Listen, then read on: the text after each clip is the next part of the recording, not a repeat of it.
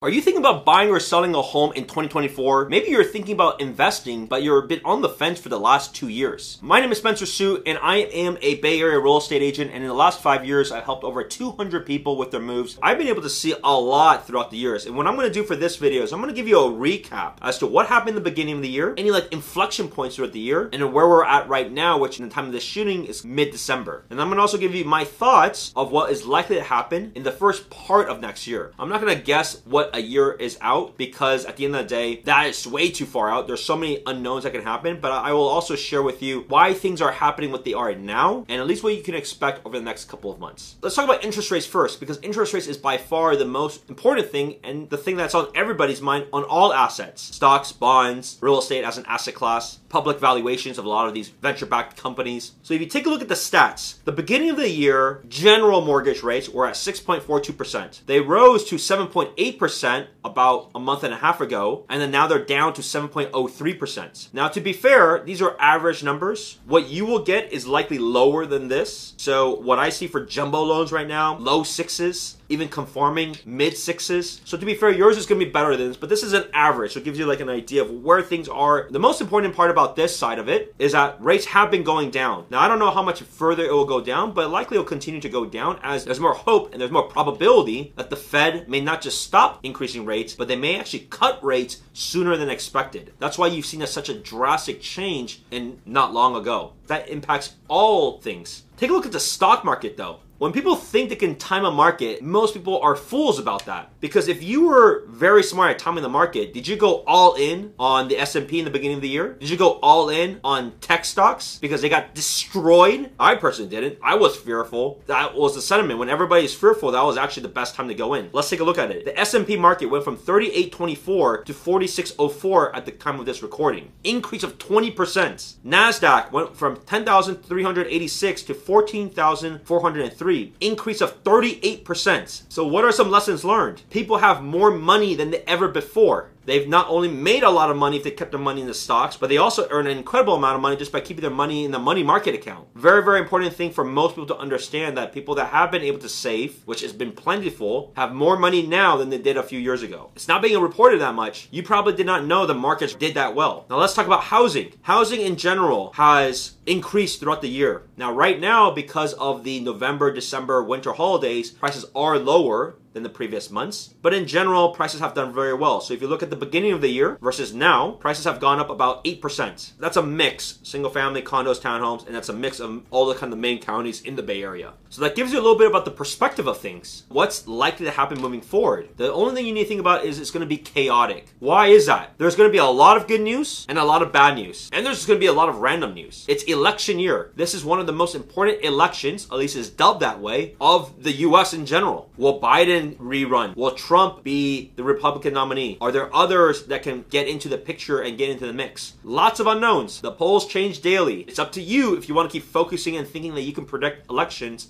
and predict with how things are this far out. The other thing is rates have been going down. Look at the inflation numbers. Inflation has significantly improved. Why is that? Jobs are lower now than before. There's still a lot of open jobs, but jobs are significantly lower. Interest rates have continued to go lower. The Fed may cut rates. That may help a lot of sectors. The Fed fund rate does not impact the 10-year treasury yield, which is the one that ultimately impacts the mortgages, because the 10-year treasury yield is also based off of confidence. So you're going to hear both emotions. So it depends on what side you're at. So focus on your own individual circumstances cut all the noise out. And what are individual circumstances? You gotta move for schools, you got a new bigger place, you're tired of wasting money on rent. These are all personal things. So as long as the math and it's suitable for you in your life, then you can progress forward with the next steps on finding a place that's suitable. I wouldn't say to go all in on a home, but you should still probably go for something that can work for you and for your budget to get you to that next milestone. And then down the road, you can reassess, save money, reassess, sell that place, or rent it out, buy a new one. And that's what a lot of people have done over the years, and that's what they're doing today. Now, what you also see is potentially some other silent cuts and layoffs. A lot of these big companies, they are making a lot of money, but they're to continue to like shred it quietly. I don't think we're to have too many drastic layoffs per se, but this whole idea of silent cuts and layoffs can probably still happen. Natural attrition, natural people that want to switch and leave jobs. Don't be surprised if you're going to keep seeing those metrics happen. But at the same time, there's also a lot of companies that are continuing to hire and bring on people. Take a look at ByteDance. Take a look at Samsung. Take a look at a lot of AI companies. The key, as you can see, is there's going to be lots of conflicting things. I'm going to point something out that you may not like to hear. When things are about to rise again, whether it's prices, whether it's interest rates, there's a lot of momentum for that. But also when things are, are dropping in terms of interest rates. When interest rates are dropping, the mentality of a lot of people, and rightfully so, I have a lot of smart people looking in Hillsborough for $4 million plus. They're like, look, I'm in finance. I'm in investment making. I'm in Wall Street. I think there's going to be a lot of people that want to buy. So I would rather try to buy now than try to buy later. The later will be a lot of frenzy of all those people that jumped back onto the market. As long as people didn't force sell on the bottom and they were just keeping stocks or they're saving, they would have more money now than they had before. Their motivational reasons for moving has not changed, but now they have the confidence to try to get back in, especially rates are reversing. And if rates keep dropping, just refinance later on. There's no restriction for you to refinance later on. That's the big thing. A lot of people are saying, look, the rates are going down and they have already gone down by 1%. Would you rather wait for rates to drop even more and to have even more buyers get into the market? Or would you try to actively look now, which is the slower time of the year, find a nice place, get into a place with a little bit less competition, and then if rates do drop, refinance. When rates were really low throughout the years, do you think buyers just timed the market for low rates? No. Most people were homeowners, and as rates dropped, they just refinance for free. And if rates keep dropping, refinance again for free. So that's the logic of that has occurred, and that's something that you need to be mindful of as to timing the market. Do what's best for you. Ignore a lot of the media outlet and noise. You're going to see a lot of stuff out there, good and bad. Focus on your own goals, see what works. But the good news is rates have been going down, and that has been helping a lot of people. Whether you're looking to make a move, buy, sell, invest in the Bay Area or out of the area, I would love to be your trusted real estate resource. Contact me with my details below or schedule a time to talk, and I'd love to go over game plan together. See you in the next video.